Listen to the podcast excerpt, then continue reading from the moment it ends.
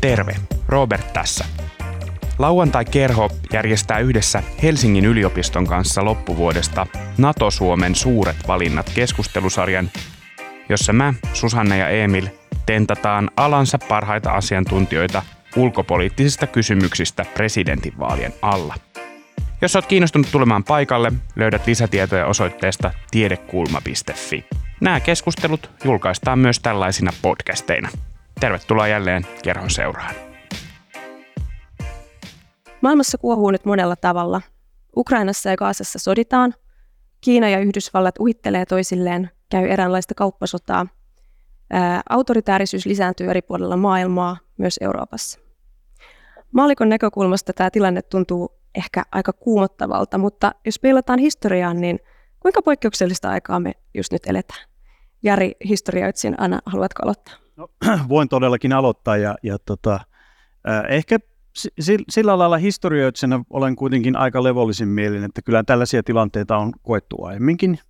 Ja, ja historialliset tämmöiset analogiat tai vertailut on hieman vaarallisia, mutta ehkä semmoisia rakenteita ja, ja semmoisia helposti tunnistettavia tapahtumaketjuja sieltä löytyy, mitä, mitä voidaan ehkä peilata nykypäivään. Että, et itse, itse ensimmäisenä mietin tuota kysymystä, niin ajattelin niin, että ehkä voitaisiin mennä sadan vuoden päähän suurin piirtein, 1920-30-luvulla. Ja, ja silloinhan elettiin 20-luvulla semmoista toivon, toivon vuosikymmentä, ja, ja tota, pörssikurssit nousi, ja, ja tota, äh, oli semmoista, semmoista demokratioiden, uusien demokratioiden kukoistuksen aikaa. Ja sitten 30-luvulla taas mentiin takapakkia, että tuli, tuli taas aut- autoritäärisiä järjestelmiä, asevarustelua, kilpailua, joka sitten johti toiseen maailmansotaan.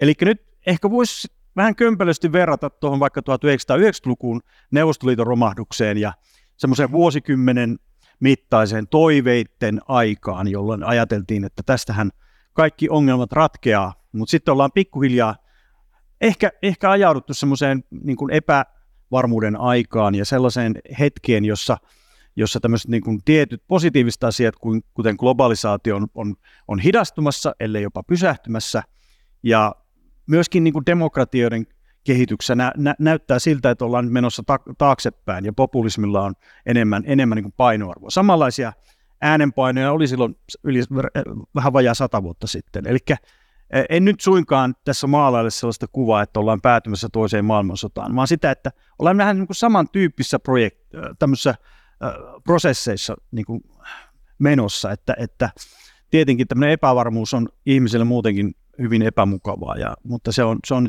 lisääntynyt kovasti maailmanpolitiikassa ja siinä me suomalaiset olemme myöskin siinä hetkessä tällä hetkellä. Martti Koskeniemi, olet todennut tällä samalla lavalla noin vuosi sitten, että kansainvälisen järjestelmän tämänhetkinen tila on aika lailla business as usual. Valtionjohdot näyttävät toimivan samalla tavalla kuin aikaisemminkin. Näinkö se, näinkö se on? Joo, tietysti äh, tässä nyt jää vähän sitten omien sanomiensa vangiksi.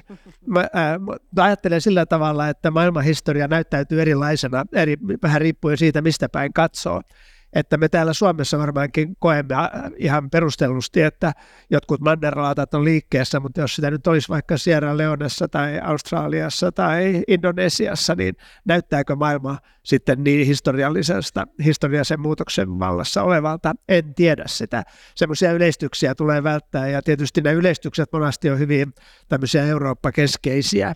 Euroopassa varmaankin tapahtuu hyvin paljon ja ehkä semmoinen suuri kuva on se, että se se lännen ää, tuota johtovallan rapautuminen jatkuu edelleen, mutta yleisesti ottaen samat tahot, jotka aikaisemmin voittivat, niin voittavat edelleen ja ne, jotka ovat pohjalla, ovat edelleenkin pohjalla.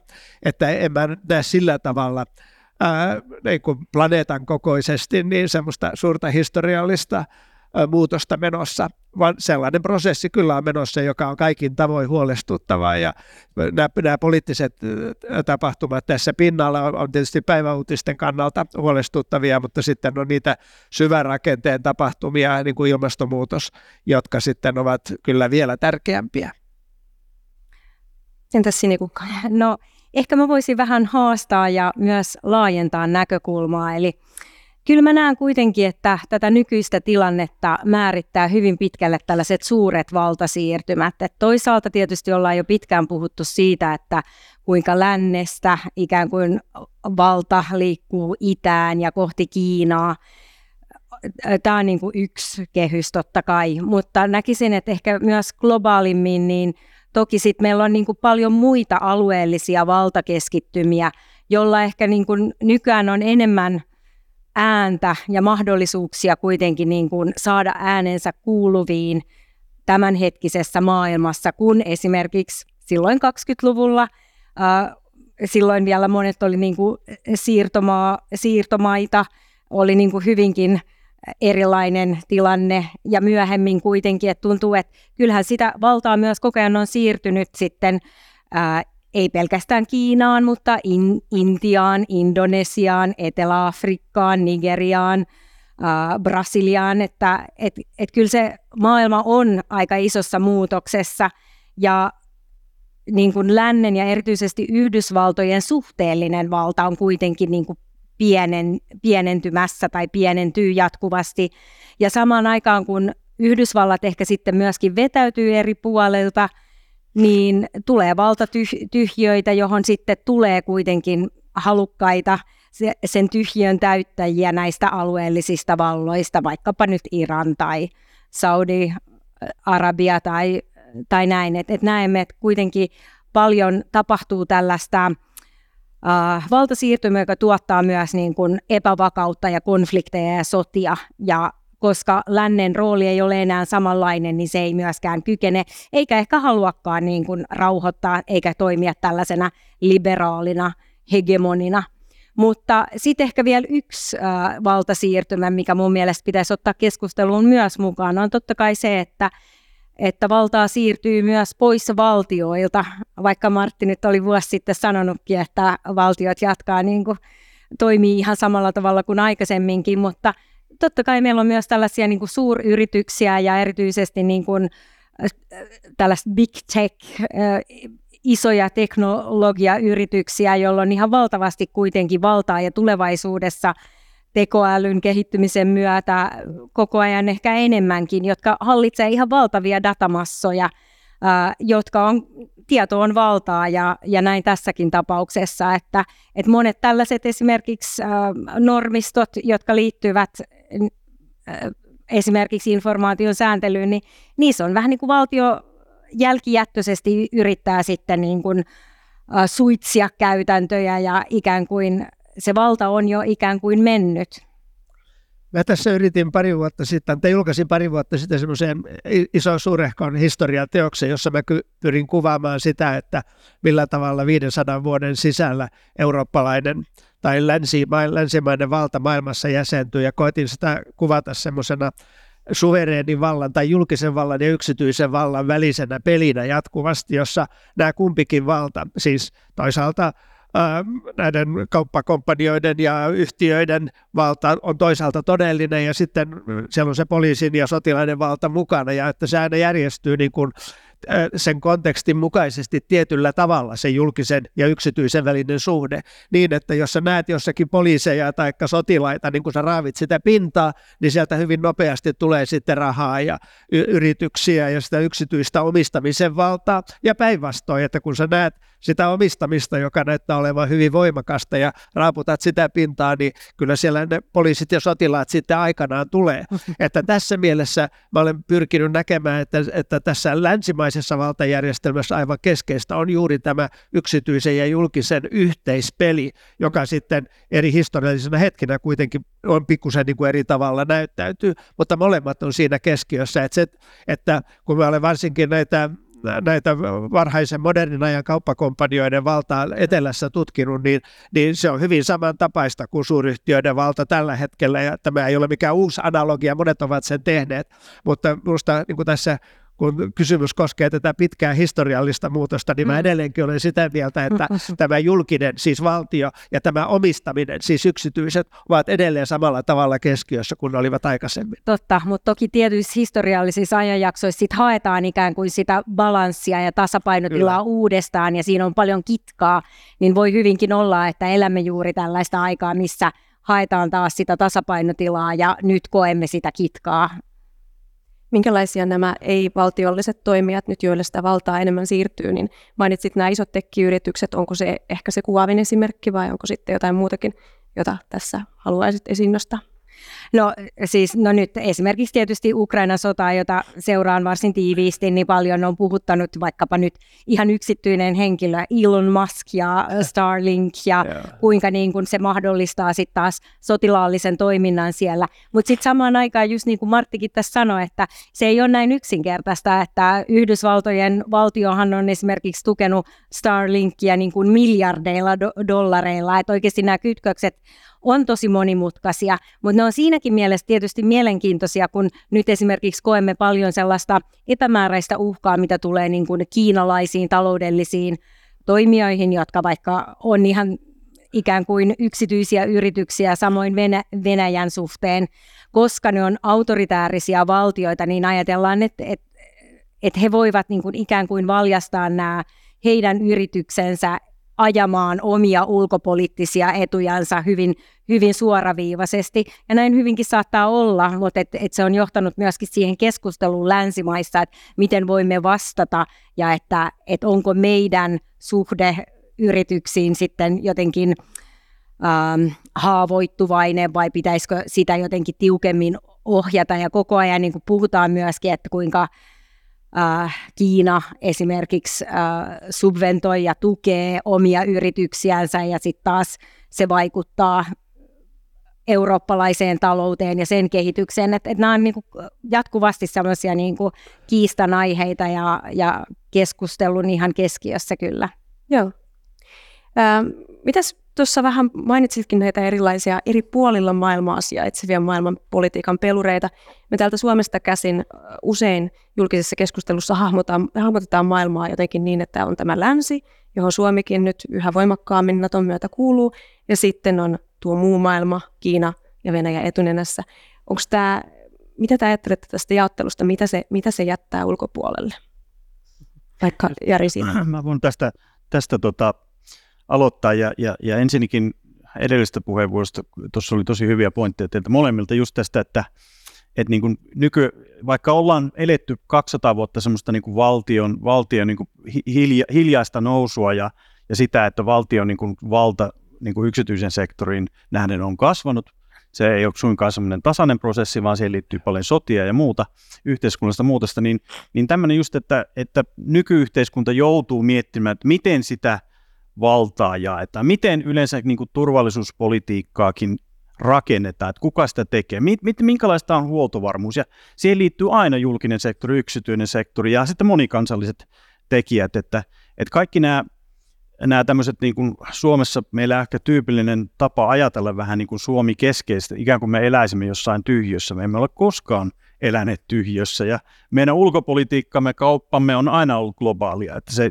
se, siitä löytyy meille kyllä historiallisia jälkiä vuosisatojen, vuosisatojen ajalta. Että näitä tämmöisiä erilaisia niin kuin tapoja hahmottaa maailmaa, ehkä juuri niin kuin sanoit, että, että pitää miettiä, että minkälainen se maailmankuva on vaikka siellä globaalissa etelässä. Siis tämmöinen globaali etelä, globaali pohjoinenkin usein käytetty tämmöinen niin kuin vertailutapa, niin sekin saattaa olla aika kömpelö. Että siinä kuitenkin jotenkin yleistetään aivan liikaa ilmastollisia resurssi, resursseihin liittyviä kysymyksiä ja muita tämmöisiä haasteita, mitä eri valtioilla on, että, että myöskin niin kuin voidaan ajatella sitten vaikka just vaikka ilmastonmuutoksen niin kuin kautta, että se, miten se koskettaa eri, erilaisia yhteiskuntia eri tavoin, minkälaisia haasteita se asettaa. Tai sitten voidaan ajatella jotain vaikkapa uskontoon liittyviä kysymyksiä. Semmoisetkin niin kuin jaot on aika syviä, että meillä helposti vaikka jos katsellaan näitä, näitä traagisia tapahtumia lähi niin unohdetaan joidenkin tiettyjen toimijoiden, shia, sunnimuslimien niin kuin verisen, verinen historia, että tämmöinen kahtiajako, joka ei suinkaan ole niin kuin kadonnut, vaan että se näyttäytyy meiltä, että niin kuin muslimit on niin kuin yhtenäinen blokki, vaan se ei ole totta, siellä on monenlaisia eri blokkeja, että, että meidän pitäisi vähän miettiä just näitä toimijoita ja näkökulmia niin kuin, niin kuin globaalimmin ja, ja luovemmin, ajatella just, että lähdetään vähän toisenlaiseen rooliin miettiä, että minkälaisia haasteita on, on tota naapurivaltiolla tai, tai sitten niin kuin globaalisti erilaisilla valtioilla. Että, että se on ehkä tämmöinen länsimaiden tämmöinen perisynti on se, että niin kuin vaikka kehitysavun suhteen lähdetään sitten neuvomaan tai suoraan kertomaan niille muille kulttuureille, että miten pitäisi elää, miten pitää yhteiskunta järjestää. Että sen sijaan, että opetellaan, niin hetkinen, täällähän moni asia toimia, täällä on erilaisia arvoja ja, ja preferenssejä. Että tämmöisiä asioita mun mielestä voisi pohtia enemmänkin. Monasti ajatellaan sillä tavalla, että se valta on niillä toimijoilla ja että ne on hyvin tietoisia siitä, että miten ne käyttävät sitä valtaa. Niillä on selkeästi havaittavissa olevat intressit ja ne instrumentalisoivat, välineellistävät sen vallan sitten sotilaallisen vallan, taloudellisen vallan ja intressiensä hyväksi. Mutta usein ehkä tämä ei ole oikea ajatella näin, vaan vaan kaikki nämä toimijat, olivat ne sitten Washingtonissa, Pekingissä, Moskovassa, missä tahansa, Delissä ja niin poispäin, niin he kokevat jatkuvasti olevansa täydellisesti sidottuja niihin rakenteisiin ja systeemeihin, joiden alaisuudessa he toimivat. Nämä systeemit voivat olla tietysti hyvin näyttävästi taloudellisia, finanssimaailman järjestelmiä, rahoitusmaailman järjestelmiä. Jos, sitä on globaali, jos on poliittinen toimija globaalissa etelässä, niin on aivan tavattoman sidottu niihin velkajärjestelyihin esimerkiksi, joihin, joihin oma valtio on sitten sitoutunut, mutta ei vain niihin, vaan muihinkin kaupallisiin, mutta myöskin näihin uskonnollisiin, ideologisiin ja niin poispäin järjestelyihin. Että ehkä on hyödyllistä siirtää joskus pois katse siitä yksittäisestä toimijasta niihin rakenteisiin, niihin systeemeihin, joihin, joissa tavallaan yhtä lailla sidottuja ovat ne, jotka ovat vahvempia noin muutoin kuin ne heikommat, heidän, valinnan, heidän mahdollisuutensa tehdä valintoja saattaa olla jossakin määrin suurempi, mutta ei ratkaisevasti suurempi. Että, ja, ja sen vuoksi mulla itselläni on se tunne, että kun puhutaan Yhdysvaltain ja Kiinan välisestä valtakamppailusta, tämä on nyt kyllä aika kerettiläistä, että kun puhutaan siitä valtakamppailusta, niin, niin mä ajattelen, että no siinä on sotilainen valta ja sitten rahan valta tai kapitalismin valta, ja oikeastaan se on jollakin tavalla hyvin saman tekevää, että, että sattuuko se henkilö, joka vääntää sitä nappulaa olemaan Washingtonissa vai onko se sitten Pekingissä, jos ne säännöt on kuitenkin samanlaisia ja jos se tapa, jolla muut tahot tulevat sidotuksi näihin kohteisiin, Peking tai Washington, ovat hyvin samanlaisia. Kun katselee tätä Belt and Road vyö ja, ja tie hanketta, jolla Kiina rakentaa infrastruktuuria eri puolille maailmaa ja rahoittaa investointeja ja sitoo yksittäis- yksityisiä ja julkisia toimijoita, niin ei se minusta näytä kovin erilaiselta siihen nähden, miten esimerkiksi Britannia 1800-luvulla rahoitti Etelä-Amerikan uusia valtioita ja sitoi ne niin sekä niin infrastruktuuriprojektein kuin muiden investointien kautta omaan itsensä. Että täm, se on vähän niin kuin tylsää sanoa, että että mikään ei koskaan muutu, eikä se ole tarkoitus sanoa. Kyllähän tässä niin semmoisia vivahdemuutoksia on, mutta jollakin tavalla ne rakenteet, sekä sotilaallisen vallan että kapitalismin rakenteet olennaisesti tuottavat samoja asioita, ja mä ehkä tämän Jeremianin päätän sanoakseni, että jostain syystä kuitenkin on niin, että pieni joukko aina voittaa, ja valtavan suuri osa ihmisistä, jotka sattuvat olemaan sattumalta tuskin niillä samoilla etelän alueilla jatkuvasti järjestelmä, järjestelmä järjestelmän näennäisestä muuttumisesta huolimatta jäävät sinne pohjalle? No,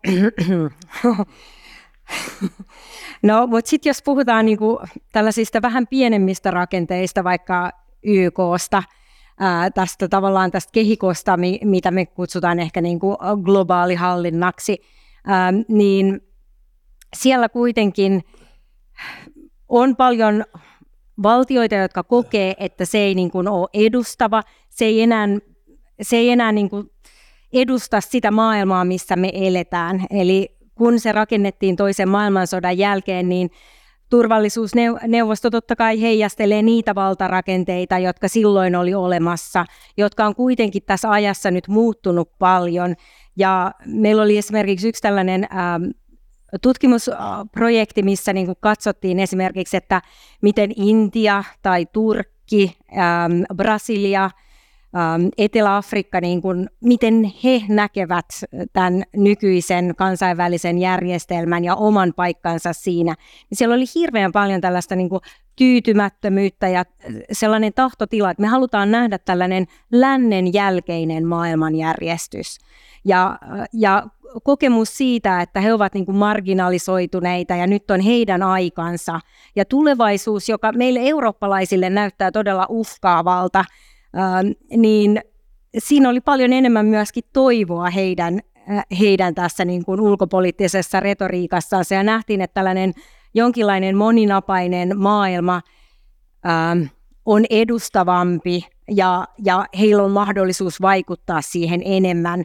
Ja koko tavallaan se ulkopolitiikan niin kuin keskeinen sisältö ja kärki todella oli se, että, että he haluavat ei olla niin kuin Kiinan leirissä tai lännen leirissä, vaan nimenomaan he haluavat olla niin kuin omia valtapuolejensa, jolla on niin kuin autonominen asema ja jotka kykenevät niin kuin käyttämään sitä valtaansa itsenäisesti ilman länttä tai ilman Kiinaa.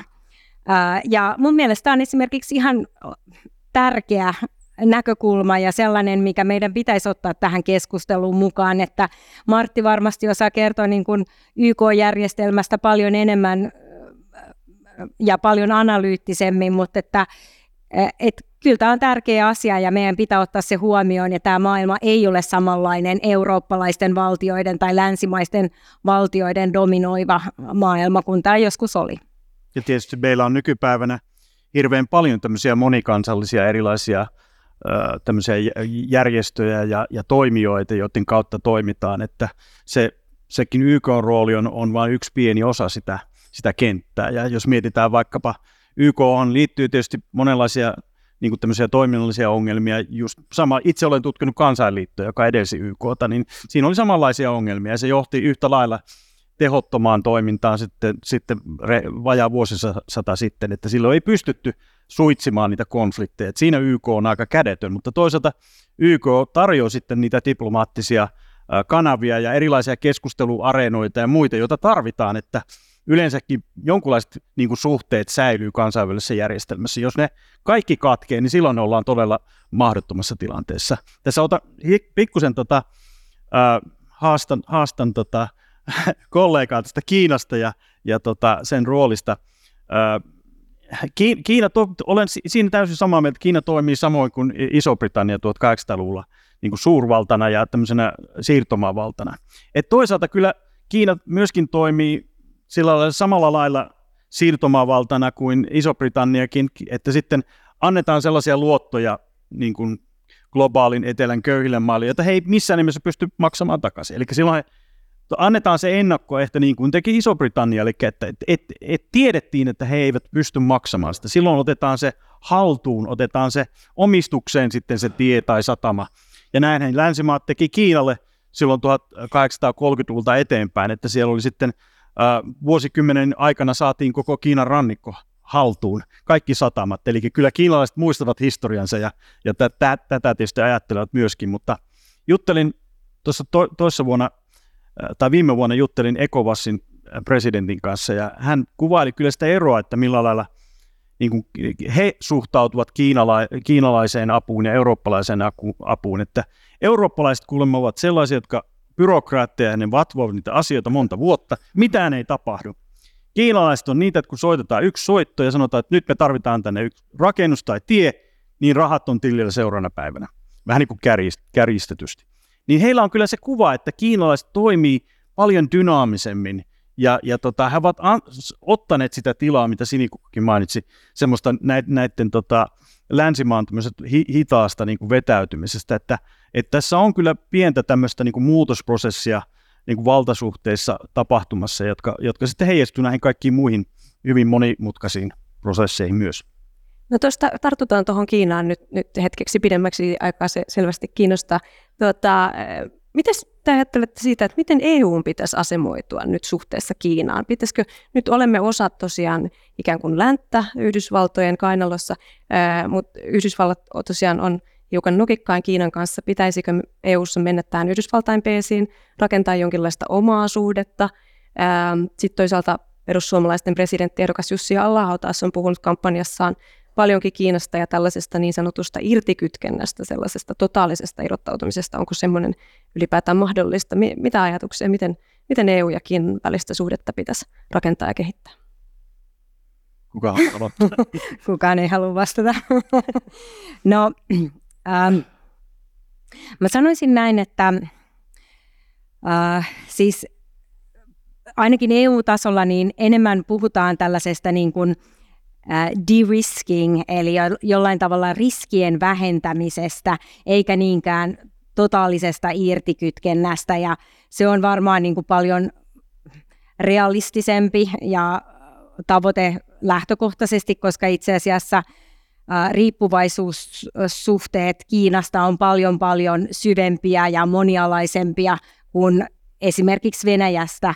Ja nyt tietysti tämä Ukrainan sota oli hyvä esimerkki siitä, että kuinka, kuinka tavallaan tällaista irtikytkentää sitten kriisin koittaessa toki voidaan tehdä, mutta se on vaikeaa ja hankalaa ja, ja jos se oli vaikeaa Venäjän suhteen, niin se olisi todella, todella paljon vaikeampaa Kiinan suhteen.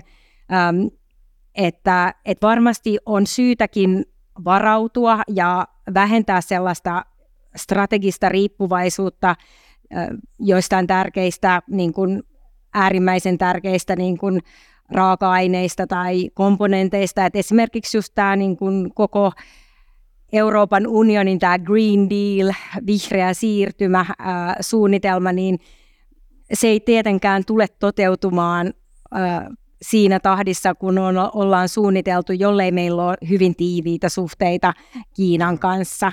Että mä sanoisin, että ehkä paras strategia on tavallaan ää, varautua ja, ja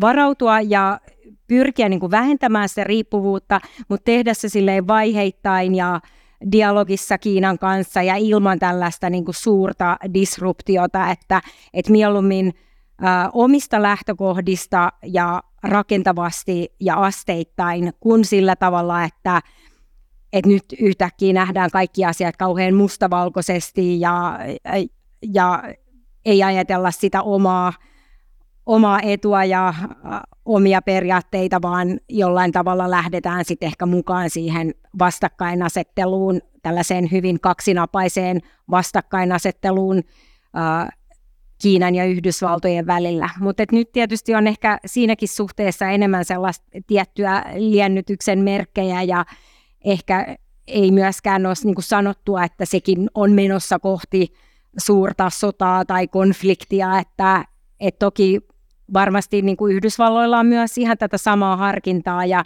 hekin ovat paljon nyt käyttäneet maltillisempaa retoriikkaa mielestäni tässä viime aikoina ja, ja itse asiassa käyttäneet tätä juuri tätä Euroopankin suosimaa ää, riskien vähentämisen terminologiaa. Näin juristina sitä mielellään pidättyy politiikkasuosituksista ja oli kiva kuunnella tuota, mitä Sinikukka sanoi, että se kuulosti tosi järkevältä. Et, et ei mulla ole siihen oikeastaan sen kummempaa sanottavaa. Siis ehkä nyt vaan alleviivaan sitä, että ajatus siitä, että jotenkin irrottauduttaisiin täydellisesti on sekä epärealistinen että idioottimainen politiikkasuositus ja, ja, ja sit se jättää sitten mahdollisuuden toimia niin kuin päiväkohtaisesti. Ja tiedä, entisenä diplomaattina sanoisin, että no, et otetaan niitä ongelmia vastaan sitten, kun niitä tulee ja pyritään ratkaisemaan kes- niitä keskustelemalla mahdollisimman pitkästi, varsinkin Kiinan kanssa, jota me tunnemme niin tavattoman huonosti, siis semmoisten dogmaattisten ratkaisujen tekeminen siihen suuntaan minusta vaikuttaa aivan tarpeettomalta. Joo, kyllä mä myöskin olen samoilla linjoilla pitkälti kollegojen kanssa, että, että en, en edusta mitään puoluepoliittista linjaa missään nimessä muutenkaan, mutta, mutta tämmöinen irtikytkentä on, on, on täysin mahdoton ja, ja tota, en, en edes näe, mitä, mitä välitöntä hyötyä sillä olisi muuten, kun silloin joudutaan totaalisti ar- uudelleen arvioimaan kaikki tämmöiset vihreät siirtymät ja muut, koska Kiinan rooli niissä, siinä tuotas, tuotannossa tiettyjen mineraalien äh, saatavuudessa kaikessa muussa on aivan niin kuin, äh, keskeinen. Eli silloin tämä, tämä ajatus on, on, on aika lailla absurdi. Ja myöskin jos peilataan, jos me, me jotain pitäisi oppiakin näistä kriisistä, konflikteista, vaikka tästä Venäjän Venäjän ja Venäjän hyökkäyksestä Ukraina, miten siihen reagoitiin, vaikka tähän näistä, näihin talouspakotteisiin, mitä itse olen tutkinut ja usein kommentoinutkin, niin, niin, niin just semmoinen se idea siitä, että se irtikytkentä olisi jotenkin helppoa tai että sillä olisi suuri vaikutus Venäjän so, sota, sotatalouteen tai so, so, sotamenestykseen, niin oli, oli aika hassu, mutta sitä hirveästi toitotettiin silloin, kun niitä sota alkoi ja ke, ke, ke, kehitettiin nämä pakotteet. Mutta sitten on käynyt juuri niin kuin muissakin historiallisissa konflikteissa, eli se, ne pakotteet ne alkavat vaikuttamaan hitaasti, mutta samalla me olemme tehneet sitä itsepetosta, että se öljy, mitä, mä, mitä tota, venäläiset toivat tänne Suomeen, niin sitä on sitten viety halvalla sitten Intiaan ja Kiinaan, että oliko se nyt sitten niin suuri hyöty sitten meille globaalisti, että siellä sitä varmasti käytetään paljon epäpuhtaammin ja, ja sillä on ympäristölle haitallisempia vaikutuksia. Ja tietysti ehkä, no sitten Kiinan talous on nyt jollain tavalla taas toipunut näistä koronavuosista. Annoimme semmoisen elpymisruiskeen Kiinan taloudelle. Ehkä siinä nyt oli sitten jotain globaalisti hyvää. Mutta yleisemmin tämä, tämä, tota, tämä tämmöinen niin kuin ajatus siitä, että miten Kiinaan pitäisi suhtautua, niin ehkä Euroopassakin on se, on varmasti syytä valmistautua siihen, että Yhdysvaltojen strateginen katse suuntautuu yhä enemmän Kiinan suuntaan, eikä, eikä suinkaan Eurooppaan tai Venäjään. Eli niin jos mietitään sitä tämmöistä ma- mahdollisuutta, että vaikka Trump tulisi toisen, toiselle kaudelle presidentiksi Yhdysvalloissa, on ihan täysin mahdollista, ei todennäköistä, mutta mahdollista, että Yhdysvalto jopa vetäytyisi Natosta. Eli silloin Euroopassa pitäisi myöskin miettiä tämmöistä eurooppalaisen Naton mahdollisuutta, että se olisi silti erittäin voimakas sotilainen, sotilasliitto ja sotilainen toimija ja pelote Venäjälle. Mutta just se, että me kat- olemme ehkä katsoneet näitä asioita vähän silleen niin kuin liian, liian tota, äh, optimistisesti myöskin sen suhteen, että mitä Yhdysvallat oikeasti haluaa tehdä ja mi- miten se, se sisäpolitiikka siellä heijastuu sitten myöskin ulkopolitiikkaan. Mennään, toi on tosi kiinnostavaa, mennään siihen kohta USAhan vielä vähän, vähän syvemmin, mutta tota, kierrän vielä takaisin tuohon YK, joka tuossa aikaisemmin tuli mainittua ja tähän kansainväliseen sääntöpohjaiseen järjestelmään. Nythän presidentti Niinistö matkustaa tällä viikolla Saksan liittopresidentti Frank-Walter Steinmeierin vieraaksi. Hän taitaa siellä juuri tänään ollakin, ja siellä on asialistalla mainittu tällainen asia kuin monenväliseen sääntöpohjaiseen järjestelmään kohdistuvat paineet. Ja tällä viitataan juuri sitten tällä monenvälisellä sääntöpohjaisella järjestelmällä juuri muun muassa YK ja sen sääntöihin ja sitten laajemmin kansainväliseen oikeuteen. Minkälaisen paineen alla tämä meidän kansainvälinen järjestelmä teidän mielestä on? Aloittaako Martti? No onhan se paineen äh, äh, alaisena. Nyt tietysti kaikki haluaisivat, että ne säännöt olisivat sen mukaisia, mitkä niin kuin palvelevat itseään. Et, ja sitä kuuluu sääntöjärjestelmään ihan normaalisti. Toimijat toimivat siellä sisällä pyrkien muuttamaan niitä edullisiksi itselleen harvalle on edullista se, että ei olisi minkäänlaisia sääntöjä, jos se ylipäänsä olisi mahdollista. Aina on joitakin sääntöjä. Ja tämä puhe tästä sääntöpohjaisen järjestelmän murennemisesta, se nyt kai koskee ennen kaikkea näitä olemassa olevien kansainvälisten järjestöjen merkityksen suhteellista vähenemistä. Siis niin kuin YK on merkityksen suhteellista vähenemistä maailman kauppajärjestön, monenkeskisen sopimusjärjestelmän, ainakin tämän YK-keskisen monenkeskisen sopimusjärjestelmän merkityksen vähenemistä. Se on siis empiirinen tosiasia, että, että tämä vähenee. Ei, ei, ei tärkeitä poliittisia ratkaisuja tehdä näiden poliittisten järjestelmien ratka- alaisuudessa enää sillä tavalla. Sitten on toisaalta nämä suoraan siihen järjestelmän osiin kohdistuvat haasteet, niin kuin Kiinan johdolla tämän Kiinan, Venäjän, Etelä-Afrikan, Brasilian ja Intian yhdessä harjoittama pyrkimys saada tällainen vaihtoehtoinen rahoitus ja kaupallinen järjestelmä, tämä niin sanottu BRICS-järjestelmä toimimaan. Se on nyt yskinyt kovin monella tavalla, mutta siihen sisältyy julkilausuttu pyrkimys pelata maailmantaloudessa muilla säännöillä kuin näillä vanhoilla lännen sanelemilla säännöillä. Täytyy muistaa, että kun me täällä voivottelemme tätä sääntöjärjestelmää murennemista, niin me voivottelemme siis länttä suosineen ja lännen aikaansaavan järjestelmän murennemista, ja kaikki ihmiset eivät tietysti ole siitä järjestelmästä erityisesti saaneet etua itselleen ja kokevat, että juuri se järjestelmä on se, mistä tässä nyt täytyy päästä eroon. Ja heillä on monesti ihan hyviä syitä ajatella näin. Nyt tietysti voidaan ajatella niin, että esimerkiksi EU voisi toimia sillä tavalla, että nämä imperialismin ja kolonialismin aikaan saamat rakenteet ja pohjoisen ja etelän vastakkaisuus, niin jollakin tavalla vähenisivät, mutta minusta ei ole näyttänyt viime aikoina siltä, että EU olisi panostanut juuri tähän puoleen millä erityisellä tavalla. Tämmöisenä vanhana YK diplomaattina ja YKssa paljon töitä tehneenä, niin, niin en minä voi olla niin kauhean pahoillani siitä, että se käytäntö, tai ne käytännöt, jotka itse opin tuntemaan 90-luvulla ja sen jälkeen, niin näyttävät olevan menettämässä merkitystään, että kansakunnat niin sanotusti eivät katso sinne kauas tuota, päämajaan New Yorkissa tai Genevessä ja odota sieltä ratkaisuja maailman ongelmiin. Kyllä se oli aika toivotonta touhua ja on tietysti vieläkin. Moni siellä on niin kuin YKssa, niin kuin kaikkialla tässä olemassa olevassa kansainvälisessä järjestelmässä, on joitakin osia, jotka toimivat niin kuin ihan hyvin ja joita kannattaa tukea. Ja esimerkiksi tällä humanitaarisella alueella, taikka sitten monien YK teknisten erityis alojen alueella toimii hyvin, mutta niin kun tämä kysymys tästä turvallisuusneuvostosta esimerkiksi, että kun mä opiskelijoille puhun sitä, niin mä ratkeen nauramaan yleensä sitä, että sehän on aivan toivotonta ja ylipäänsä niin kuin ajatella tai oikeastaan toivoakin sitä, että maailmaa turvallisuuspoliittisesti johdettaisiin semmoisten, sen järjestelmän kautta niiden tuota, päätösten mekanismien kautta, niin, niin, niin se ei varmastikaan ole toivottavaa.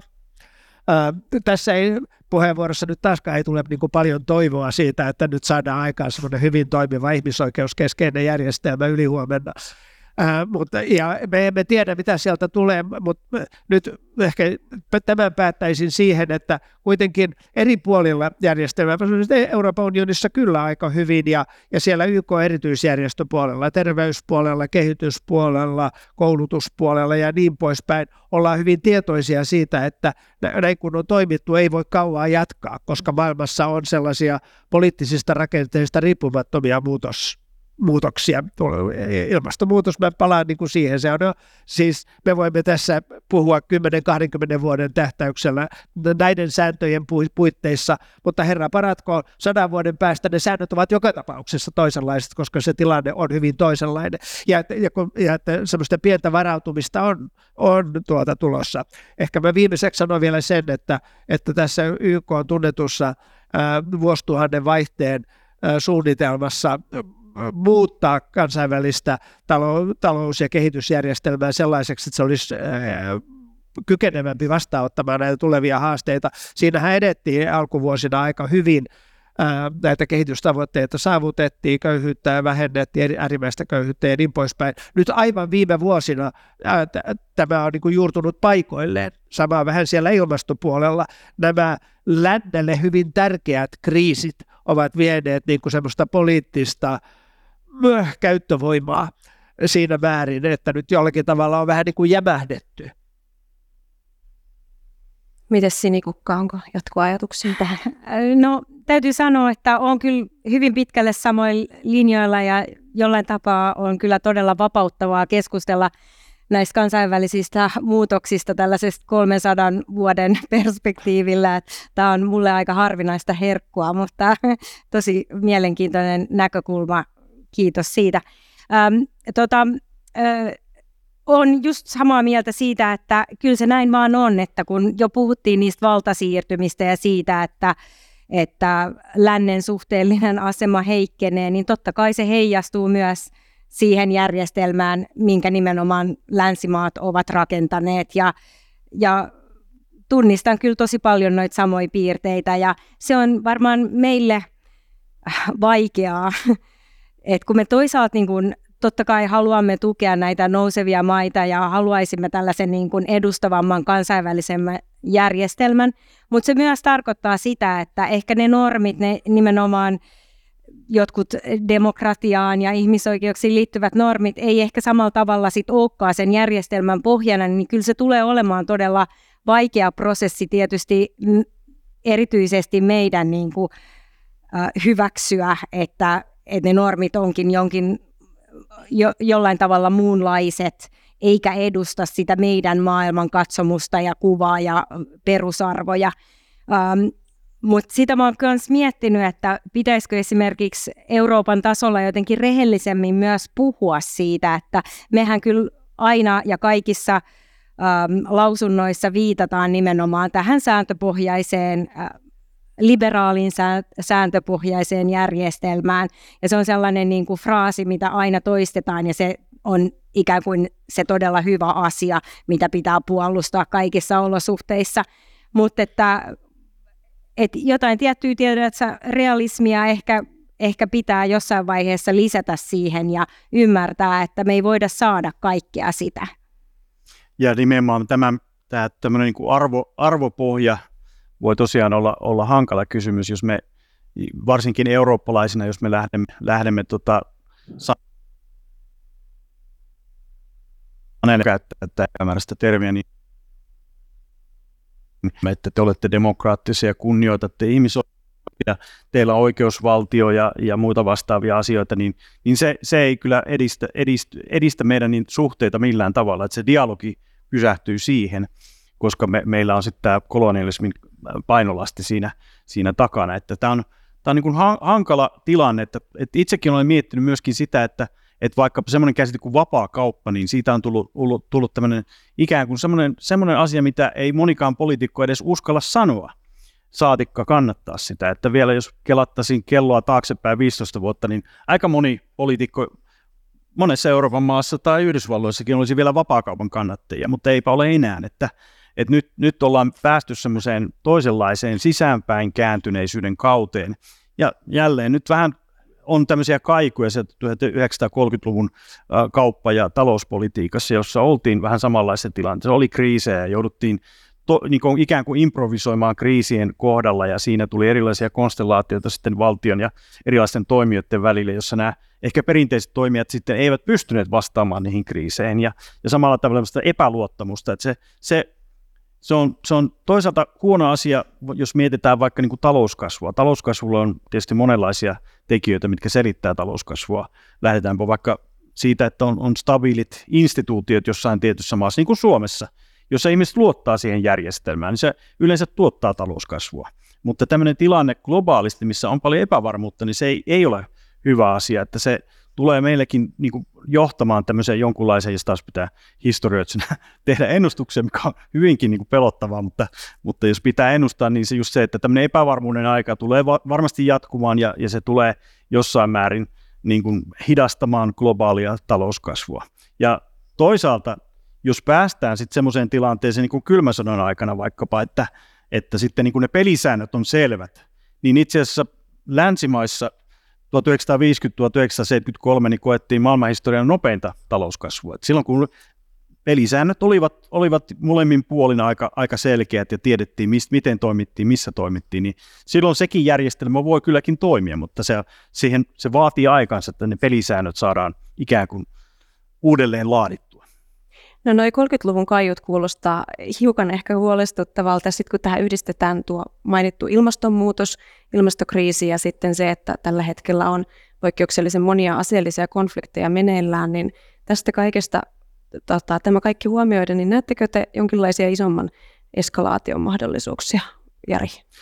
No itse en nyt suoraan näe tämmöisen isojen eskalaatioiden, niin kuin toden, että ne olisi hirveän todennäköisiä, koska – jos ajatellaan just tämmöistä blokkikilpailua vaikkapa Kiinan ja, Kiinan ja Yhdysvaltojen edustamien blokkien välillä, ja Kiinakin on todellakin semmoista blokkia ihan varmasti muodostumassa BRICSin tai jonkun muun kautta, niin, niin tota, kyllä he, heidänkin ulkopolitiikkaansa on hyvin niin kuin varovaista, vaikka se joskus meille näyttää uhkaavalta vaikka Etelä-Kiinan merellä tai Taivania kohtaan, niin, niin kiinalaiset on hyvin niin kuin varovaisia siinä, siinä politiikassaan, että, että eivät he lähde helpolla helpolla eskaloimaan jotain tiettyä konfliktia. Että, että ihan varmasti enemmänkin todennäköisempiä on just tämmöiset konfliktit, pienemmät konfliktit, jossa sitten ikään kuin si, ne, nämä valtiot sitten sekaantuvat siihen tavalla tai toisella. Se on nähty Ukrainan sodassa, se miten, ää, miten länsi siellä tukee Ukrainaa muun muassa informaatiosodalla. Tai sitten jos katsotaan, mitä on nyt tehnyt ää, Venäjä, Kiina,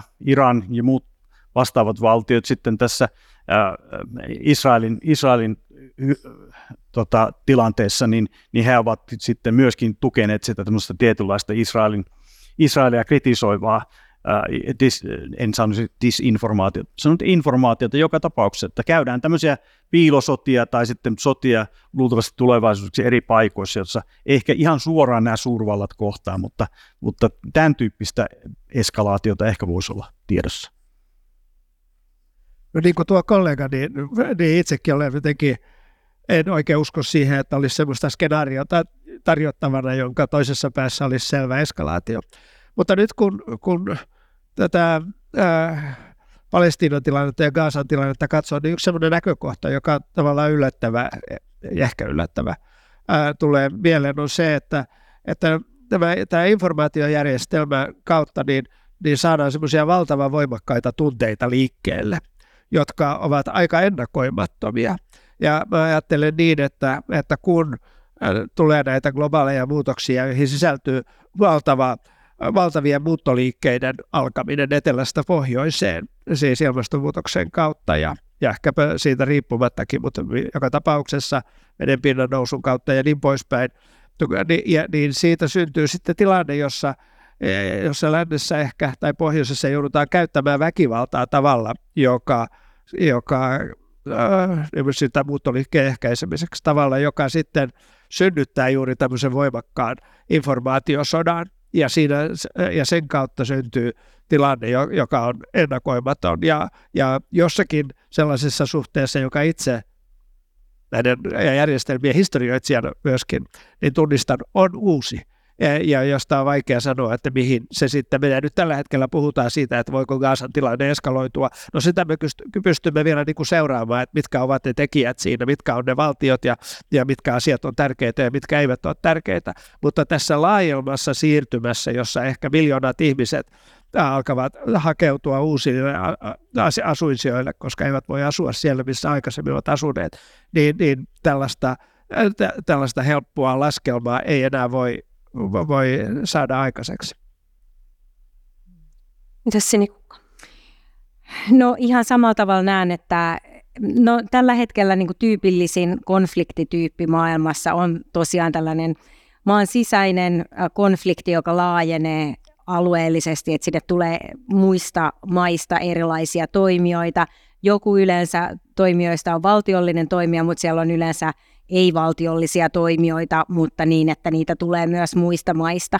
Ja äh, tämä varmaan säilyy tyypillisempänä just niin, että et, et saattaa, niin kuin, jos eskalaatiota tapahtuu, niin se tapahtuu alueellisesti ja siellä on ensisijaisesti niitä alueellisia toimijoita, että en näe tällaista suur, suursotaa tai maailmansotaa niin kuin todennäköisenä ää, tässä niin kuin lähitulevaisuudessa, että et ehkä se nyt lohdutukseksi.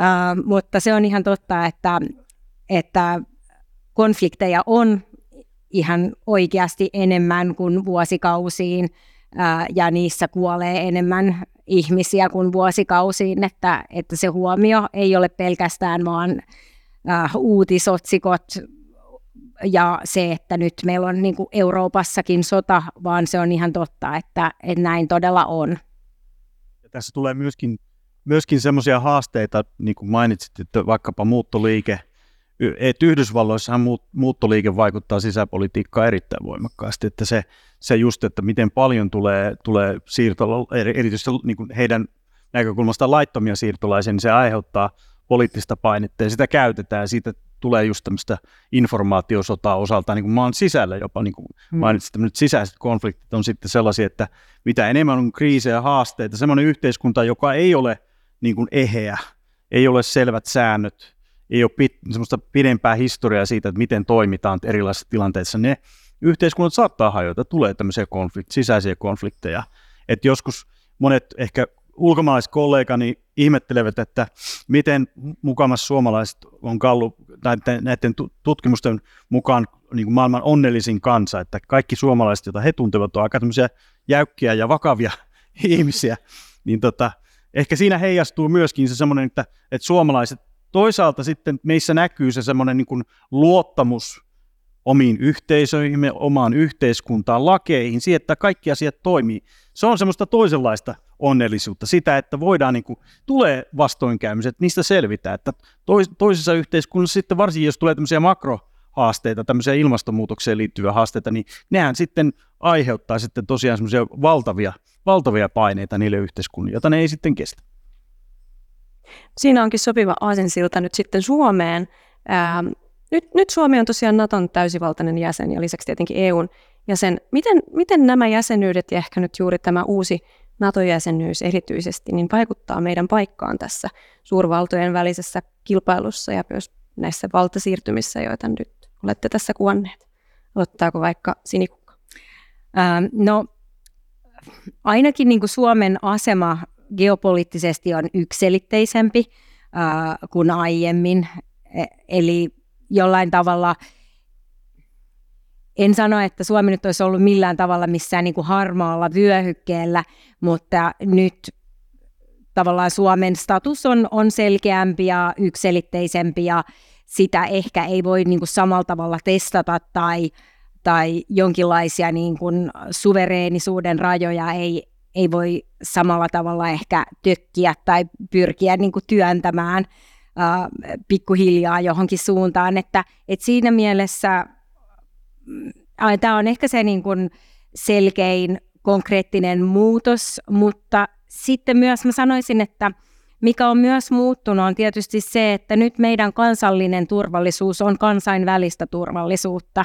Ja mä luulen, että sellainen mentaalinen muutos myös ja siitä, miten me puhutaan äh, turvallisuusasioista äh, kansakuntana, niin sekin varmaan tulee muuttumaan. Ja, ja kun meillähän on aika sellainen, ainakin turvallisuusasioissa, niin hyvin sellainen konsensushakunen äh, poliittinen kulttuuri ja se on varmasti ollut ihan hyvä asia. Ja paljon asioita ei välttämättä ole edes tarvittu, tarvinnut sanoa ääneen ja kaikki on kuitenkin ymmärtänyt, että, että mistä on kysymys ja miten tulee toimia. Niin tämänkin varmaan nyt tässä uudessa kontekstissa on pakko muuttua, koska nyt sitä turvallisuuskeskustelua ja keskustelua niistä ö, turvallisuuspoliittisista prioriteeteista käydäänkin siinä NATO-kontekstissa, ja meidän pitää myös niin kuin perustella omia näkemyksiämme ja kuunnella toisten maiden näkemyksiä, koska totta kai turvallisuuskysymykset eivät ole kaikille eurooppalaisille valtioille esimerkiksi samanlaisia, että ne turvallisuusuhat on hyvinkin erilaisia – ja ehkä kolmas sellainen selkeä muutos on tietysti se, että me suomalaiset yleensä aina nähdään itsemme totta kai tässä pohjoismaisessa kontekstissa, se on meille sellainen perinteinen viiteryhmä. Ja jos ajatellaan turvallisuuspolitiikkaa, niin me hahmotetaan totta kai, että ollaan niin kuin paitsi pohjoismainen ja Itä, Itämeren maa, niin myös arktinen. Et ne on niitä viiteryhmiä. Mutta nyt erityisesti tämän Ukrainan sodan myötä, niin – on tullut tavallaan uusi viiteryhmä, mitkä on nämä niin kuin rajamaat, Venäjän naapurimaat Euroopassa ja ehkä enemmän nyt ollaan viitattu just vaikka Baltian maihin ja Puolaan suomalaisessakin keskustelussa meidän ryhmänä. Ja se on uutta, koska se on ehkä sellainen ryhmä, mitä me ollaan aikaisemmin vähän niin kuin vältelty. Et me ei olla haluttu olla se Ähm, se neljäs Baltian maa, vaan nimenomaan se viides Pohjoismaa. Ja nyt näyttää, että me ollaan myös hyväksytty tämä rooli. Äh, ja se onkin ihan tärkeä rooli, koska meillä on varmaan Naton sisällä myös, niin tämä ryhmä sit haluaa pitää sitä Venäjän uhkaa ikään kuin ähm, haluaa pitää sen niin kuin merkittävänä ja asiakohtana, joka tulee ottaa huomioon ja johon pitää varautua. Sinikukka kyllä analysoi hyvin tuota Suomen muuttunutta tilannetta, mutta tällä tavalla skeptikkona mä ehkä palaisin juuri siihen, mitä sanoit siinä. Siis sanoit ensin, että, että nyt ei olla enää harmaalla vyöhykkeellä, vaan nyt se on niin kuin selvää, että me ollaan osa länttä. Mutta onko se hyvä asia vai eikö se ole hyvä asia? Siis vanhana diplomaattina ajattelen sillä tavalla, että val- valtion tärkein toimintaohje on se, että pitää niin paljon ovia auki koko ajan kuin mahdollista. Sulkee niin paljon tai niin vähän mahdollisuuksia pois toimintakentältä kuin mahdollista. No tämähän merkitsee sitä, tämähän on siis positiivinen kuvaus harmaalla vyöhykkeellä olemisesta. Kun harmaalla vyöhykkeellä on, niin on kaikenlaisia toimintamahdollisuuksia. Ja sanoit, ja nyt sitten kun ollaan osa länttä, niin se on tavallaan selvä juttu. Ja niin kuin vielä sanoit ihan hyvin, että kansallinen turvallisuus on osa kansainvälistä turvallisuutta. Se ei ole vain kansallista, se on kansainvälistä. Mutta tälläkin on niin kuin se pimeä puolensa, että silloin kun kansainvälinen on turvaton, niin silloin mekin olemme turvattomia. Ei ole mahdollisuutta sillä tavalla navigeerata. No nyt kun mä sanon näin, niin varmaan kuulostaa siltä, että tämä on tosi vanhanaikaista kekkoslaista puhetta, että onpa sietämätöntä, että puhutaan siitä, että voisi niin kuin itse navigeerata tässä näin. Että, mutta en tarkoitus ei ole nyt tässä yhteydessä juhlistaa Paasikiven Kekkosen linja, vaan, vaan pikemmin tuoda esiin sitä, että sillä omalla niin kuin itsenäisellä kyvyllä toimia ja tehdä valintoja on ollut oma merkityksensä. Ja sillä ja kun tehdään tämmöinen ulkopoliittinen ratkaisu kuin nyt, niin sillä saadaan jotain hyvää, mutta siinä maksetaan jotain kustannuksia. Ja kustannukset on se, että nyt sitten emme enää voi sanoa pahan paikan tullen, että ettemmekö me olisi juuri niitä, joita kohtaan nyt sitten täytyy ryhtyä ää, aggressiivisesti toimimaan. Me emme voi näytellä sillä tavalla, niin kuin diplomatiassa ja kansainvälisessä politiikassa usein näytellään. Ja on vaikeampi pitää luvata asioita ja pitää solmia ristissä selän takana sillä tavalla, niin kuin aikaisemmin tehtiin.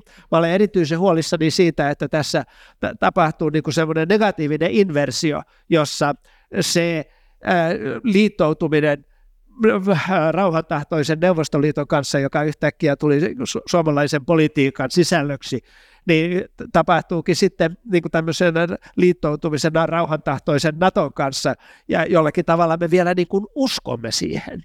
Eikä vaan niin, että me teemme nyt tämmöisen puuttuneessa tilanteessa tämmöisen poliittisen liikkeen, pitää enää sormet täällä selän takana ristissä, niin kuin me aina olemme tottuneet pitämään, ja, ja niin, kuin, niin kuin taitavat poliitikot tietysti aina tekevät ää, tuota, mä olen julkisuudessa esittänyt oman skeptisyyteni tämän NATO-jäsenyyden suhteen, mikä ei tarkoita sitä, että olisin Naton vastustaja, vaan tarkoittaa sitä, että, että mä olen skeptinen sen suhteen, että meidän nyt tähän Naton liittymisen jälkeen tulee jotain lippua heiluttaa ja hyvin voimakkaalla äänellä julistaa olevamme länsimaa ja kannattavamme niitä arvoja, jotka sitten nämä entiset kolonialistiset ja imperialistiset vallat ovat iskeneet tämän kansainvälisen järjestelmän ytimeen.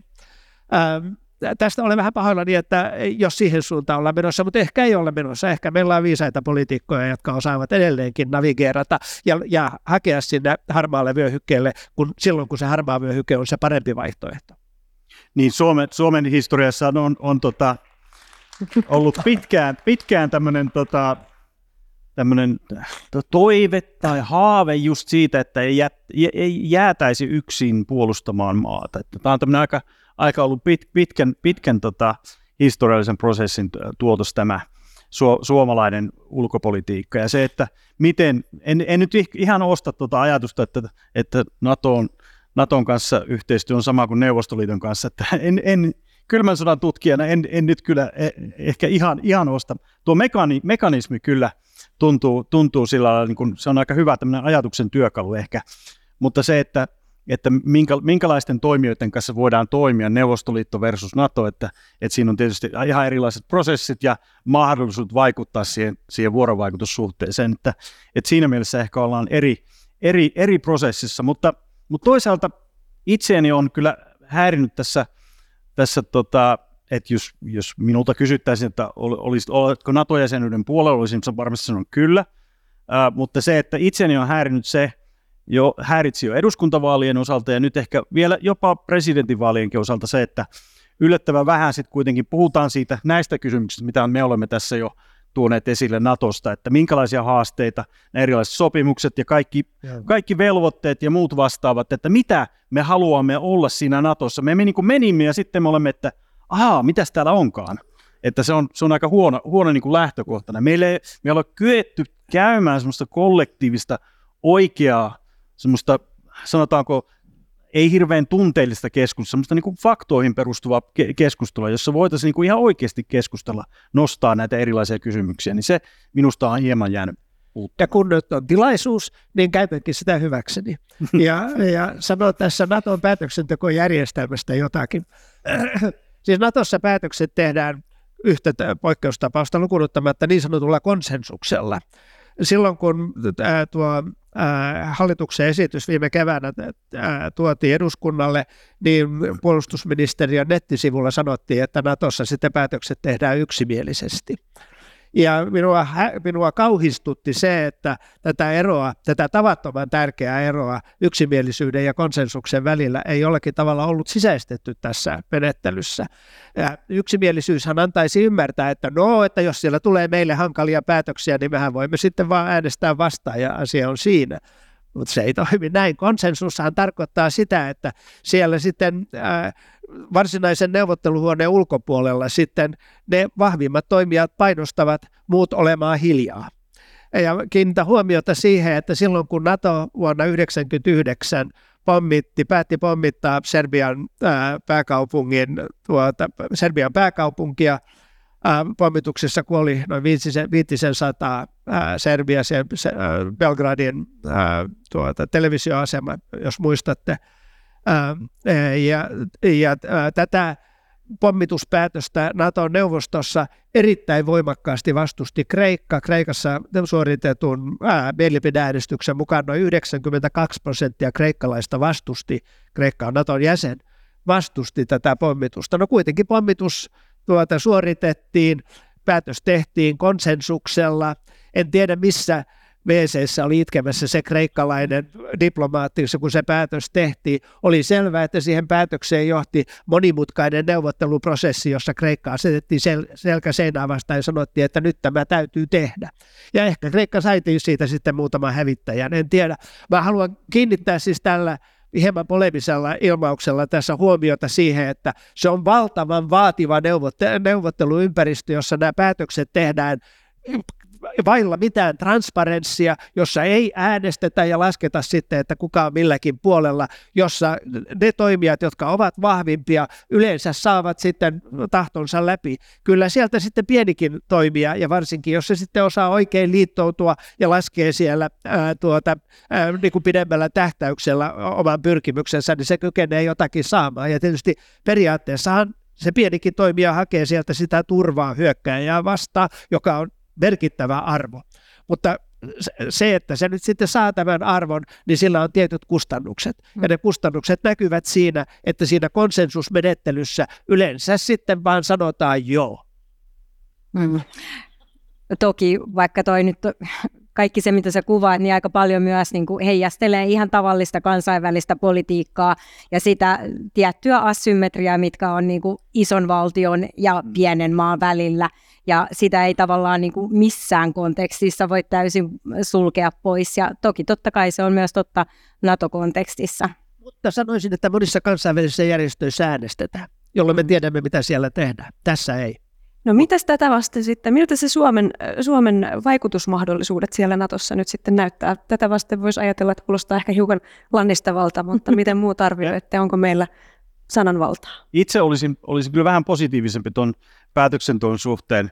Äh, erityisesti just ehkä mainitsit siinä sivulaussa just tämmöiset erilaiset niin kuin koalitiot, jossa pienemmätkin valtiot pystyvät vaikuttamaan. Ja suomalaiset on, on tämän aika hyvin oivaltaneet, että nä, miten nämä erilaiset prosessit niin kuin toimii ja just se, että se yhteistyö tiettyjen valtioiden kanssa on niin kuin tärkeää ja sieltä löytyy just tämmöisiä tämmöinen Baltia-ulottuvuus ja pohjoismainen ulottuvuus ja, ja, ja tota, ikään kuin tämmöinen Itämeri-ulottuvuus, ehkä jonkunlainen yhteistyömuoto. Että kaikissa organisaatioissa on tällaisia erilaisia koalitioita, jotka toimii ja, ja, ja se, että, että sitten pystyykö se, ne isot valtiot niin kuin jyräämään he, muiden yli, niin se riippuu just siitä, että miten voimakkaita nämä on nämä tämmöiset, tämmöiset prosessit, että et e, järjestelmiä ja järjestöjä erilaisia, ne toimii erilaisilla säännöillä, että et toki NATO ei ole mikään semmoinen niin kuin, äh, niin kuin demokratialle, demokratian periaatteelle niin kuin rakennettu organisaatio. Se on turvallisuus,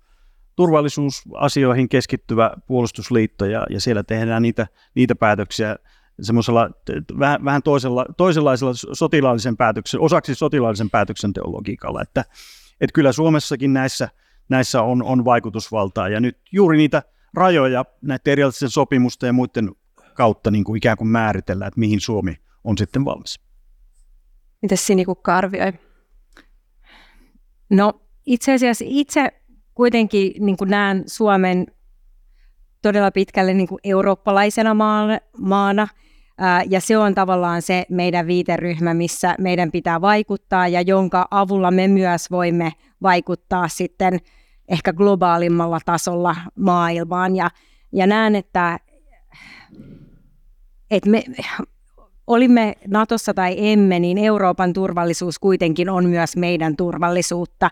Ja tietysti EUn jäsenenä myöskin, niin jos EUssa esimerkiksi käydään sotaa, niin se on tavallaan Suomen huoli yhtä lailla.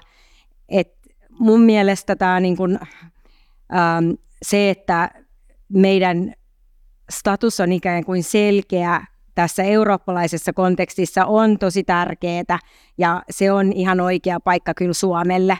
Ähm, en usko, että siis to, totta kai ymmärrän ton, että, että voidaan aina niin kuin taktikoida ja pienenä maana ja jos emme ole liitoissa, niin voimme pitää sormet ristissä, mutta mä luulen, että toi on kuitenkin aika haastavaa lähtökohtaisesti pienelle maalle.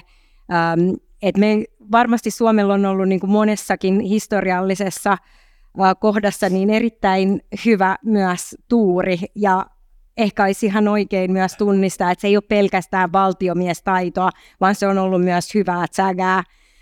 Et, et itse arvioisin näin, että jos tekisin riskiarviota, niin luulen, että, että on hyvä olla Naton jäsen kyllä tällä hetkellä maailmassa. Olen, kyllä, uskosko, olen kyllä samaa mieltä, mutta varmaankin se, se neuvottelustrategia siellä Naton sisällä, sen tulee olla samanlainen. Siellä on monenlaisia pelaajia ja näiden pelaajien kanssa tehdään tietysti monenlaisia diilejä, että jos minä äänestän tai jos minä nyt mm. tuen sinua tässä, niin sinä tuet minua täällä ja, ja niin poispäin.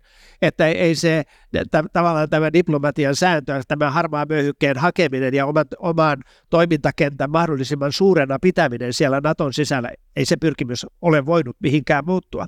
Mutta nyt tässä on puhuttu vain siitä, että minkälaisia liittoutumismahdollisuuksia, minkälaista vaikuttamista, ei ole puhuttu siitä, että mitä me sitten haluamme sieltä vaikuttaa, millä tavalla me haluamme toimia. Ja nyt sitten olen nähnyt kuitenkin, että että presidentti Ahtisaaren edes, edesmenemisen yhteydessä on paljon puhuttu siitä, että hän oli rauhanmies ja että hän, se, hänen kuvansa oli semmoinen rauhanmiehen kuva ja että sitä kautta ehkä Suomellakin oli jonkinlaista roolia, tietysti YK kautta sitten myöskin rauhanturva ja niin poispäin, niin tämmöisenä ra- rauhanpyrkimyksiä edistävänä valtiona. Nyt en tiedä sitä, että ehkä te, että, että missä määrin sellaiseen aktiiviseen rauhanpyrkimykseen voi Naton sisällä myöskin pyrkiä. Ainakin nyt toistaiseksi se on, tämä keskustelu on niin kuin hieman militarisoitunut ja varmaankin sellaisten pyrkimysten näkökulmasta, joita presidentti Ahtisaari kannatti, niin, niin se on vähän niin kuin huolestuttavaa. Mutta no. en mä usko, että nämä on niin toisiaan poissulkevia. Nyt ehkä, kun sitten kuitenkin pitäisi puhua siitä, että mitä me sitten haluamme, minkälainen olisi se projekti, johon me voimme yhdessä ryhtyä siellä Natossa ää, tältä kannalta. Toki, ja siis presidentti Ahtisaarihan oli todella vankka Naton tukia, eikä nimenomaan nähnyt näitä niin kuin vaihtoehtoisina rooleina, vaan päinvastoin, että se ei sitä estä. Ja näin itsekin näkisin kyllä. No nyt kun presidentit ja valtiomiestaidot tulivat puheeksi, niin mm-hmm. otetaan tähän loppuun vielä sellainen kysymys, että minkälaisia ominaisuuksia tämän uuden NATO-Suomen ensimmäiseltä presidentiltä vaaditaan? Mikä siinä tulevassa roolissa on nyt tätä kaikkein tärkeintä? No itse ehkä lähtisin siitä, että, että tuota, tulevalla presidentillä, niin kuin näillä useilla ehdokkailla on, täytyy olla ulkopoliittista näkemystä, kokemusta, ymmärrystä ja, ja myöskin sanoisin näin, että vaikka – useimmiten poliitikolta nyt ei vaadita semmoista akateemista tota, koulutusta tai ymmärrystä johonkin tiettyyn virkaan tai rooliin, niin, niin tota, tässä ehkä korostaisin sitä, että, että useillakin ehdokkailla on, on myöskin tämmöistä niin tutkijan ehkä mielenlaatua, niin se on aika hyvä asia mun mielestä. Semmoinen, just semmoinen avoimuus, että tulee tämmöisiä niin kuin tulee hankalia tilanteita, niitä, niitä, niitä pitää pystyä niin kuin miettimään ja, ja, ja tota, jotenkin avaamaan, että nämä on monimutkaisia prosesseja, että ei ole semmoisia, niin että lähdetään jollain tietyllä ideologialla, vaan me tehdään juuri näin, ha- hakataan päätä seinään tyylisesti. Että semmoinen, semmoinen ulkopoliittinen laajempi ymmärrys on minusta tärkeää, mutta toisaalta myöskin on, minun mielestäni on, on, on hyvä asia, että esimerkiksi presidentti Niinistö, niin hän, hän on ollut myöskin semmoinen positiivisella tavalla arvojohtaja, eli semmoinen niin kuin, äh, pyrkinyt edistämään tämmöistä niin kuin suomalaisen yhteiskunnan hyviä puolia, semmoista niin kuin inklusiivisuutta ja eri, erilaisten niin kuin yhte, ihmisryhmien, yhteiskuntaryhmien niin kuin hyväksymistä ja huomioon ottamista, että, että mun mielestä semmoistakin niin pe, pehmeät arvot, jotka saattaa tulla sitten myöskin hyvinkin niin kuin tärkeään rooliin tulevissa konflikteissa, oli se NATO tai olisi joku muu kansainvälinen areena, missä niitä taitoja tarvitaan, että myöskin on semmoista niin kuin tiettyä niin kuin humaania niin kuin näkökulmaa, että miten tämä globaali maailma tulisi edetä, niin se, se olisi minusta myöskin erittäin positiivinen asia. Vaikea tuohon on mitään lisätä sillä tavalla. Ehkä se on tärkeää, että tässä nyt ollaan tutkijoita ja pitää olla niin kuin tutkija tätä, mutta, mutta että näkee niin kuin sen kulman taaksekin että, e, ja eikä sitoudu ideologisesti voimakkaasti muuhun kuin tietysti siihen, että edustaa kansallista etua ja pyrkii sen kansallisen edun yhdistämään kansainväliseen, kansainväliseen hyvään. Ja mä nyt olen moneen otteeseen tässä korostanut sitä niin kuin toimintavapauden säilyttämisen pyrkimystä. Se on ehkä toinen tapa puhua siitä, että ei sitoudu ideologisesti mihinkään hyvin voimakkaasti, vaan että jättää, tilante- jättää niin kuin aina harkintavaltaa tilanteen mukaan. Siis ulkopoliittisena johtajana. Toinen asia on sitten tietysti kotimaassa se arvojohtajuus on tosi tärkeä. Näillä mennään. Kansa päättää. Näillä mennään. No niin, eli, eli näkemystä ja ää, ulkopoliittista laajaa osaamista ja ää, ei käsien sitomista.